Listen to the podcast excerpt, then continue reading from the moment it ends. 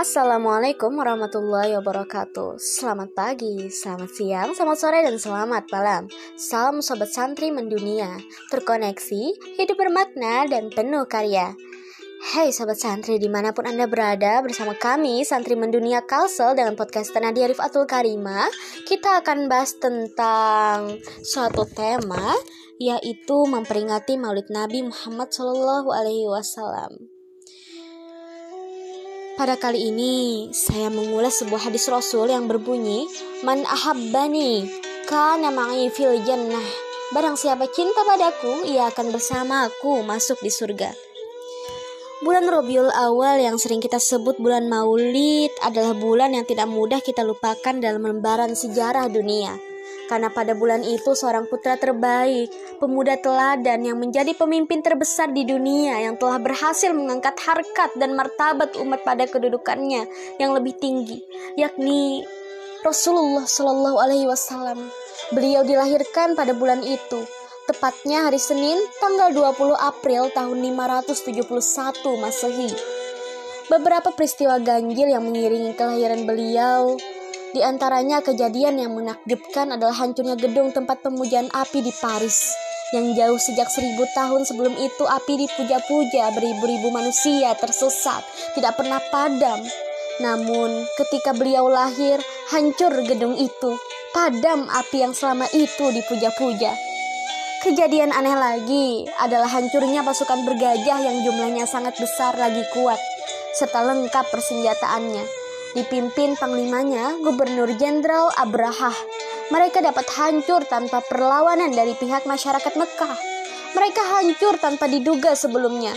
Allah mengutus hewan-hewan kecil yakni burung ababil yang dipersenjatai batu-batu kerikil dari api neraka dan banyak lagi kejadian-kejadian ganjil yang lainnya. Sobat santri mendunia yang dicintai Allah, sudah selayaknya bulan yang berkah lagi mulia ini kita umat Islam menyambutnya dengan sebaik-baiknya.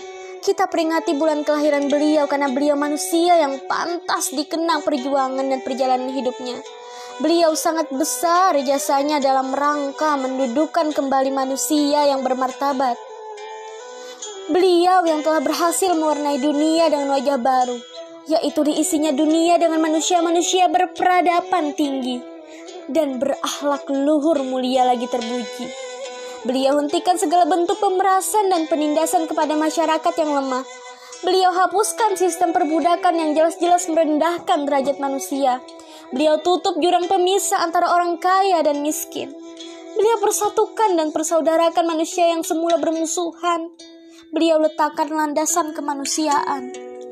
Tidak ada perbedaan antara suku dengan suku yang lain.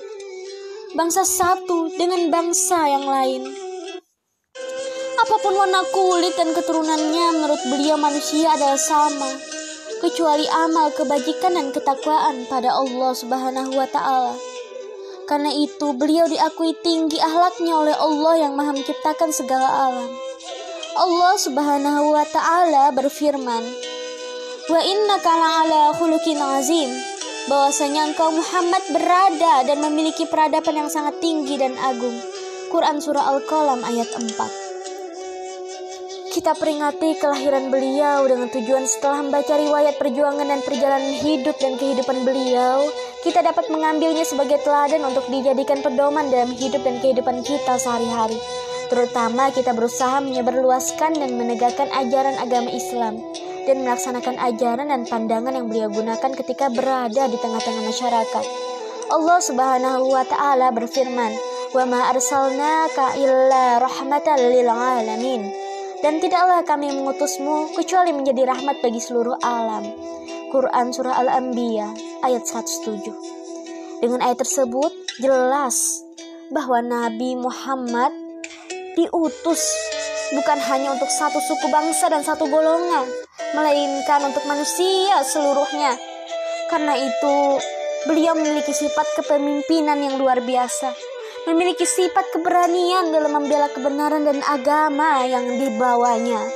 Untuk itu, marilah kita berdoa pada Allah untuk memohon taufik dan hidayahnya, agar kita senantiasa mampu melaksanakan atau melakukan ajaran Islam yang dibawa Nabi Muhammad, dan mampu menegakkan serta membelanya sehingga benar-benar Islam dan umatnya tetap tinggi dan jaya.